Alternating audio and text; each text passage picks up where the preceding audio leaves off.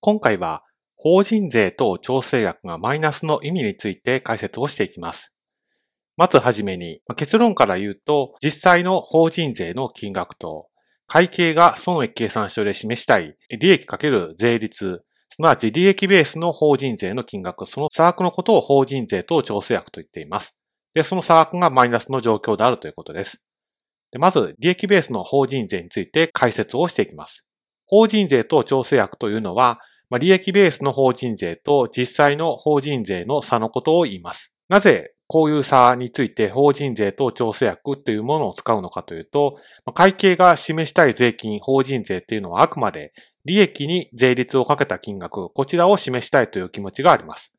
一方で実際の法人税の金額は、利益ではなくて所得に税率をかけて計算をします。そしてその所得というのは利益と一致しているわけではなくて、法人税なりの考え方を反映して、利益に一部調整を加えて計算をしています。では、その点についてもう少し詳しく実際の法人税の計算を見ていきます。実際の法人税の計算は先ほどお伝えしましたが、所得に税率をかけて計算をします。そしてその所得は利益に一部調整を加えて計算をします。じゃどんな調整なのかというと、まずは利益へプラスをする調整です。こちらは費用の否認である永久債、例えば交際費等ですけれども、そちらとか、将来減産一時債とか、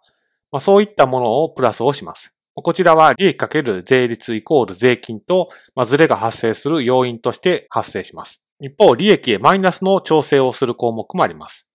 受取配当などの永久債であったり、将来加算一時債、こちらについても発生すると、利益かける税率イコール税金の金額とズレが発生する原因となります。これらの調整を加えて、所得を計算をしていきます。じゃあ、損益計算書ではどうするのかを次に見ていきます。損益計算書で実際の法人税を示すのか、利益かける税率を示すのか、どっちにするのかっていうのが悩ましいポイントとなります。一つ目の案としては実際の法人税を示すと。じゃあ、そうすると会計が示したい法人税、税金はどうするのかといったのが一つの悩ましいポイントとして上がってきます。